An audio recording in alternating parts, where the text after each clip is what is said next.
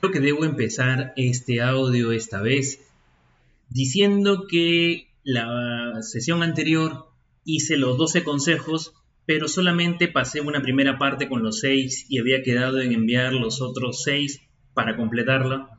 Y por estas cosas de, lo que se está viviendo en el Perú, de la pandemia y otras actividades, he tenido que suspender la semana pasada de poder emitir los otros, siete, los otros 6 consejos que faltaban y lo vamos a hacer el día de hoy. Un saludo grande a esta gran comunidad de apóstoles del Sagrado Corazón de Jesús. El día de hoy, viernes del mes de febrero, el penúltimo, ya empezando el tiempo de cuaresma, vamos a escuchar y seguir hablando sobre los consejos para vivir bien este 2021, siempre desde el corazón de Cristo. Empecemos.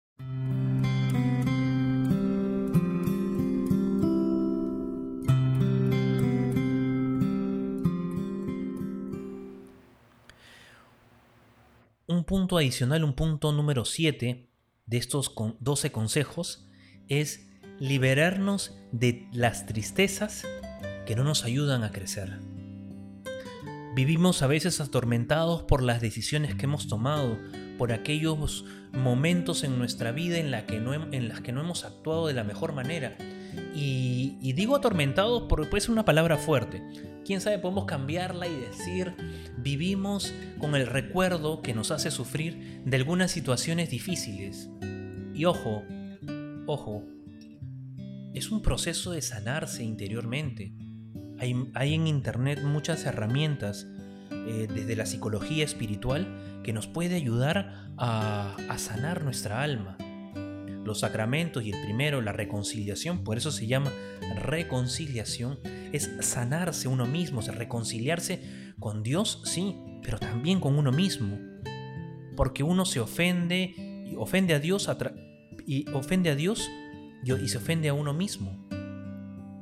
Dios nos ha creado para amar y a veces ese amor eh, desordenado a uno mismo, esa envidia y ese pecado que nos lleva a preferirnos a nosotros antes que a Dios y a los demás, es lo que nosotros tenemos que, liberarnos.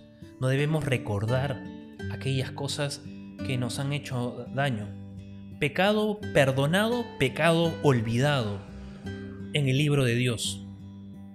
Si te has acercado al sacramento de la confesión y humildemente y de rodillas delante del sacerdote le has pedido perdón a Dios, y Dios te ha dado la gracia de ser perdonado, hermano, entonces tenemos que sentirnos así, con esa alegría de saber que por mi debilidad he ofendido a Dios, pero que he pedido perdón.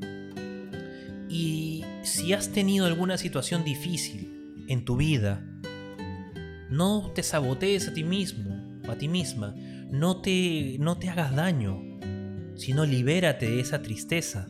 La tristeza no es un sentimiento que, viene de Dios.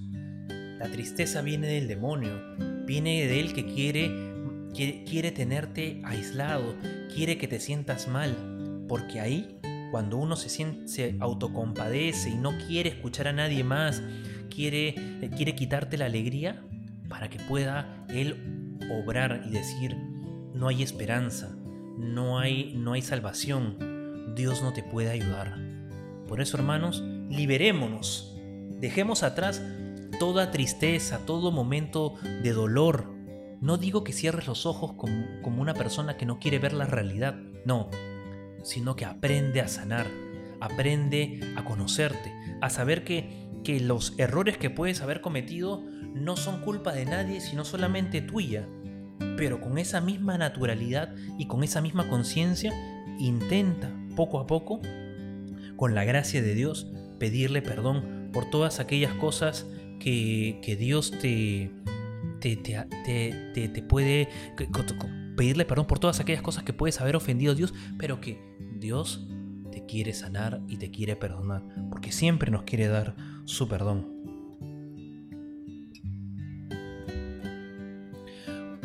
Un segundo o siguiente punto, segundo no, un octavo punto.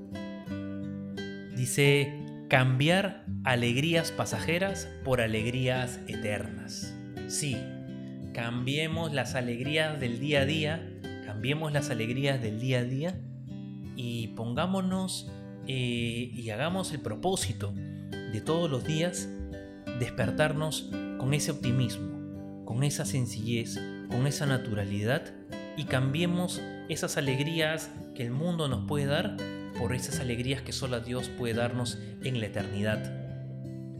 Por esas alegrías que, iremos construyendo, quién sabe, día a día. Sinónimo de las alegrías de esta vida no necesariamente quiere decir que vamos a ser eternamente felices en el cielo. La felicidad y la santidad, como siempre se los he dicho hermanos, es un proceso, un camino, un camino que nos lleva a Dios, que nos lleva eh, a entender de qué manera nos ama Dios. Pero si no ponemos los medios para ser alegres, para ser gozosos, para ser felices, no vamos a avanzar. Un noveno punto, ya nos vamos acercando al final de la lista, es no buscar consuelo en las cosas mundanas. Sí, exacto, no busquemos consuelo en las cosas del mundo. Y ahí puede parecer a lo que he dicho hace un momento, pero no. A veces buscamos, en vez de buscar a Dios, cuando, sufrimos algo, no buscamos a Dios en la oración, no buscamos a Dios en su palabra, no buscamos a Dios en, los sacramentos. Buscamos a Dios en lo mundano, escuchar música y la música que, te motiva. No digo que esté mal, ojo hermanos, no estoy diciendo yo que, lo, que, que, distraerse es malo. Lo que digo es que si centras tu atención en eso, ahí puede haber un problema. Si centras tu atención en, en, la, en, solamente en, estar bien, a veces hay personas que se refugian en una cosa mundana, en el licor, en ir a fiestas. Repito, no está mal divertirse. El, cuerpo, el alma lo necesita y es saludable. Sí, salir a correr, salir a caminar, hacer bicicleta, ir al gimnasio, visitar a los amigos, eh, llevar ayuda a alguna persona que lo necesita. Genial, excelente. Eso. Eso es necesario, eso es importante. Pero lamentablemente, cuando, cuando queremos satisfacer algo, que algo en nosotros buscamos el refugio no en Dios, sino en las cosas pasajeras que son sensibles e inmediatas. El licor, el sexo, también puede ser eh, eh, el ir con los amigos para que simplemente te, validen tu comportamiento o tu, o tu, falta de interés o, aquella, o aquel defecto que has tenido. Y a veces usamos también eh, lo, este defecto en el que podemos haber caído, esta situación de dolor que nos puede haber pasado, la intentamos eh, enmascarar como que no es lo que Dios quiere para mí, no es que Dios me está haciendo ganar humildad. Dios no te hace ganar humildad, hermano, este, de una manera tan dura. Hay que humillarse, sí, para llegar al corazón de Cristo, sí, es cierto pero a veces decimos, no, Dios ha querido que me griten o Dios ha querido que no me traten de una manera adecuada y yo lo asumo, pero ¿has analizado bien la situación que has pasado y de verdad es culpa de la otra persona o en realidad es culpa tuya o es tu defecto personal que todos tenemos, yo el primero? Todos tenemos defectos y ese defecto no trabajado, no pulido, hace que sufras, hace que que no, no puedas relacionarte bien con las demás personas. Y ese defecto, que a veces puede ser motivo de burla para otras personas, no es, no es, no es, no es, no es, una, no es una gracia necesariamente que Dios te da para que haya, para que, para que vivas eh, la humildad.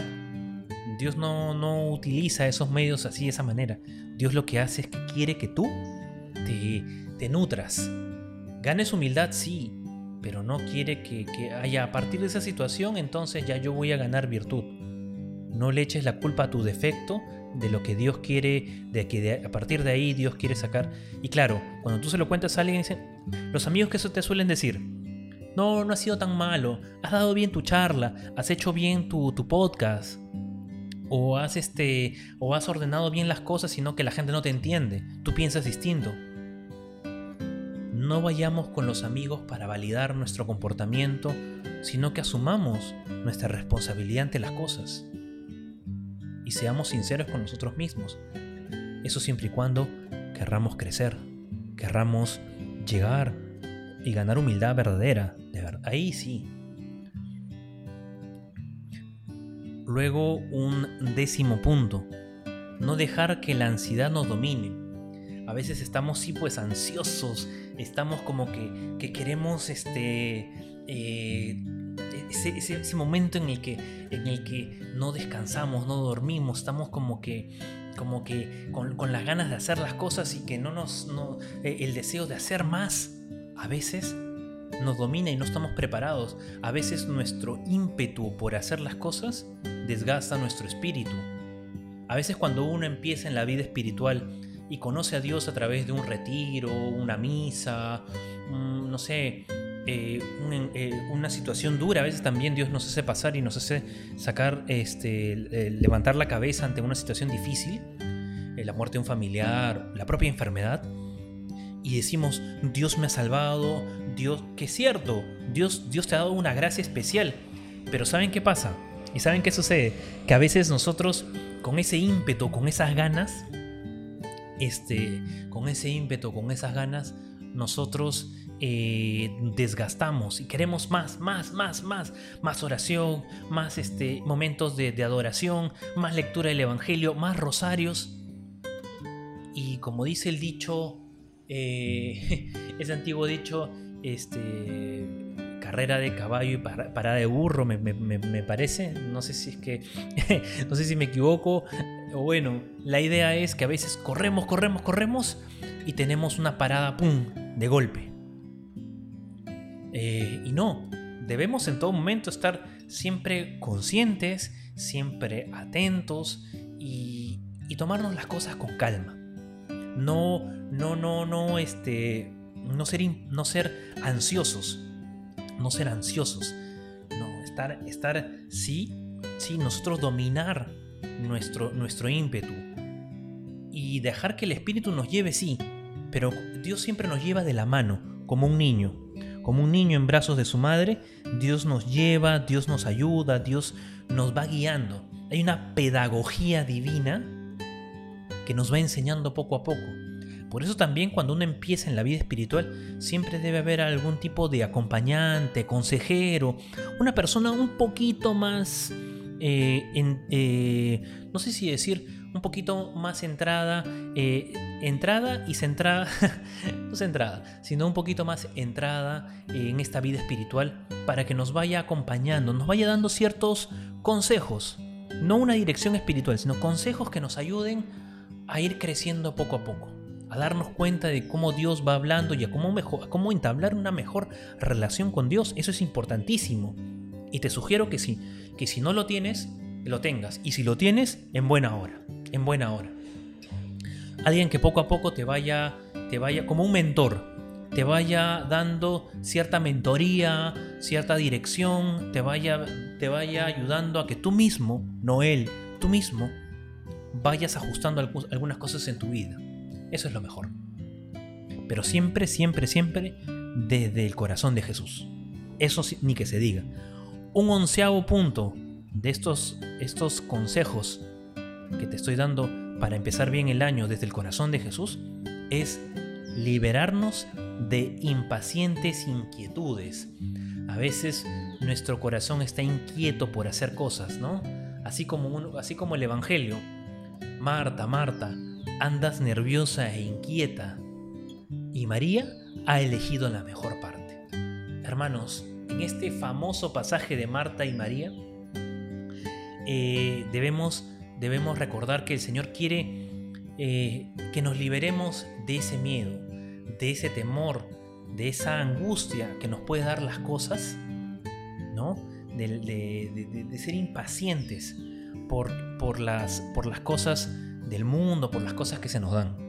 No, debemos liberarnos, como dice acá, de impacientes inquietudes, de, querer atender a todos, de querer estar bien, de querer bien con todos, de querer hacer muchas cosas. Estemos tranquilos, estemos alegres, porque Dios está en nuestro corazón. Y como Marta y María, ¿cómo, cómo, es, cómo estaban Marta y María? Marta, Marta siempre estaba en todo, en, todo, en todo momento atendiendo bien al Señor, quería que todos estén bien en casa. Y María se quedó a los pies de Jesús contemplándolo. Ni uno ni otro el Señor lo descarta y lo desecha. Al contrario, ambas son parte de la misma casa. La alegría de una hace bien al servicio de la otra y la contemplación de una le hace bien al, al, ímpetu de la otra. Por eso que no estemos nunca, en nuestra alma tienen que haber siempre estas dos dimensiones. La acción que, que nace de una contemplación seria y sincera y una contemplación que exige, que, una contemplación que nos ayuda a, pedir para que podamos eh, ir a la acción. Porque no podemos ir a la acción sin fondo espiritual, como no podemos, no podemos contemplar sin haber experimentado también la acción del Espíritu Santo en nuestra vida. Es una dinámica muy interesante y muy hermosa. Tenemos que evangelizar, pero solamente evangelizaremos si es que estamos unidos a Jesucristo. Y porque estamos unidos a Jesucristo, entendemos que parte de nuestro ser cristiano es evangelizar. Así de sencillo. Vamos a tomar un poquito de agua para al final de este... Al final para este último punto de los 12, de los 12 consejos para empezar este año desde el corazón de Jesús. Y dice, buscar estar siempre, perdón, buscar hacer siempre la voluntad de Dios sobre todas las cosas. Y aquí un punto importante. Hermano, ¿cómo conozco la voluntad de Dios en mi vida? ¿Cómo sé que Dios quiere esto para mí? Dios tiene sus maneras de confirmarte aquello que quiere para ti. Primero te hace, te predispone, por eso es la vocación, te predispone para una llamada, para una llamada a un, a un oficio, a un desempeño, a una situación en particular. La primera vocación a la que nosotros hemos sido llamados ha sido para, para, para amar. Dios nos llama a amar.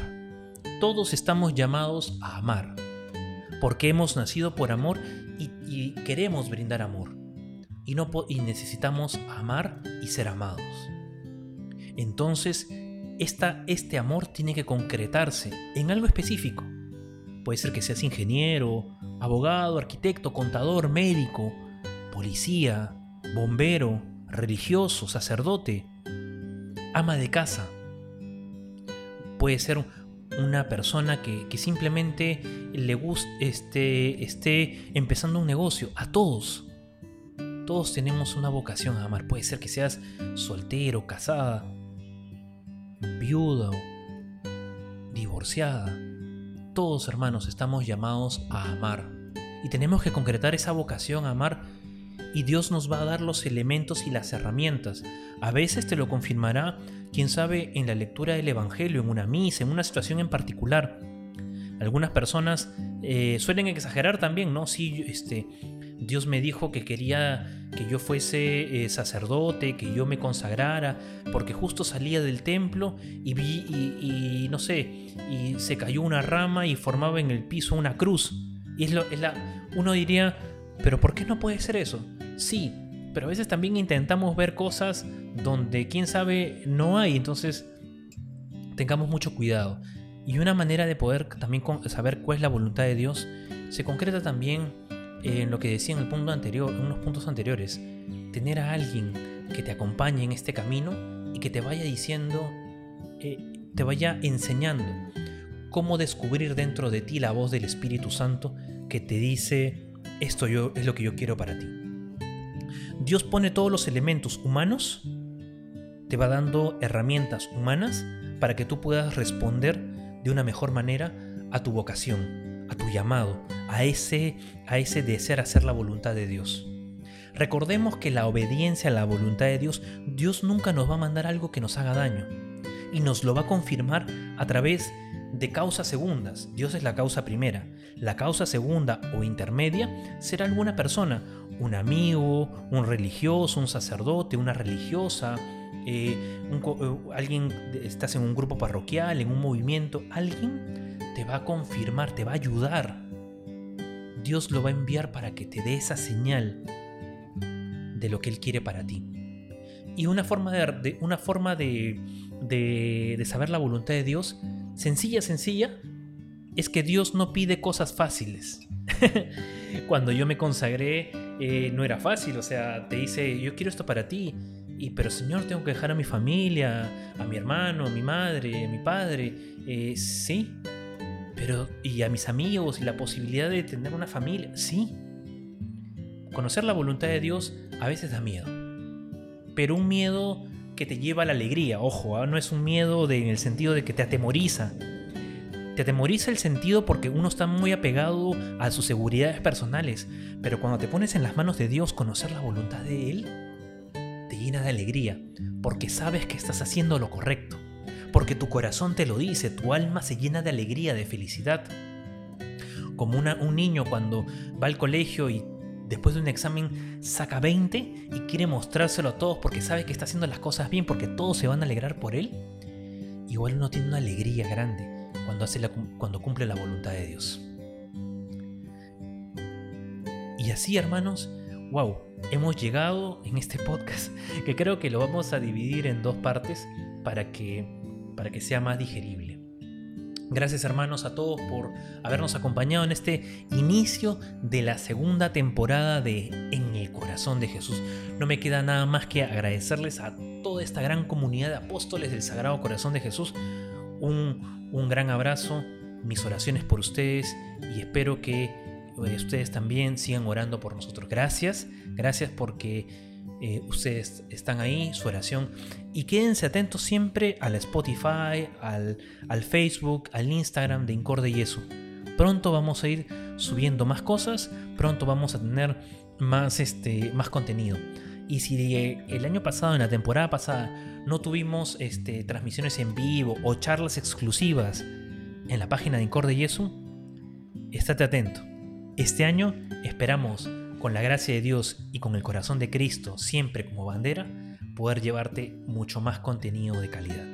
Un fuerte abrazo, soy el diácono Gerardo nuevamente y recuerda, para que Cristo reine, para que reine su corazón. Fuerte abrazo, que el Señor te bendiga. Nos vemos pronto. Ahora hermano, quiero invitarte también a que nos escuches en, estos días. Como ha empezado la cuaresma, yo creo que es bueno también saber cómo vivir esta cuaresma desde el corazón de Jesús y cómo podemos practicar mejor aquello que el corazón de Cristo nos ha enseñado y nos viene enseñando, pero en un tiempo tan precioso como el tiempo de cuaresma. Entonces, estate atento a este podcast, estate atento a nuestras redes sociales de Incorde y. Nos puedes encontrar en, en Spotify, en Facebook, nos puedes encontrar también en Instagram pronto, Dios quiera, podamos también estos audios ponerlos en, un video, video podcast o algo así. Siempre estamos intentando llevarles lo mejor para, para que puedan tener unas buenas herramientas para hacer su apostolado. Que el Señor te bendiga. Nos vemos pronto.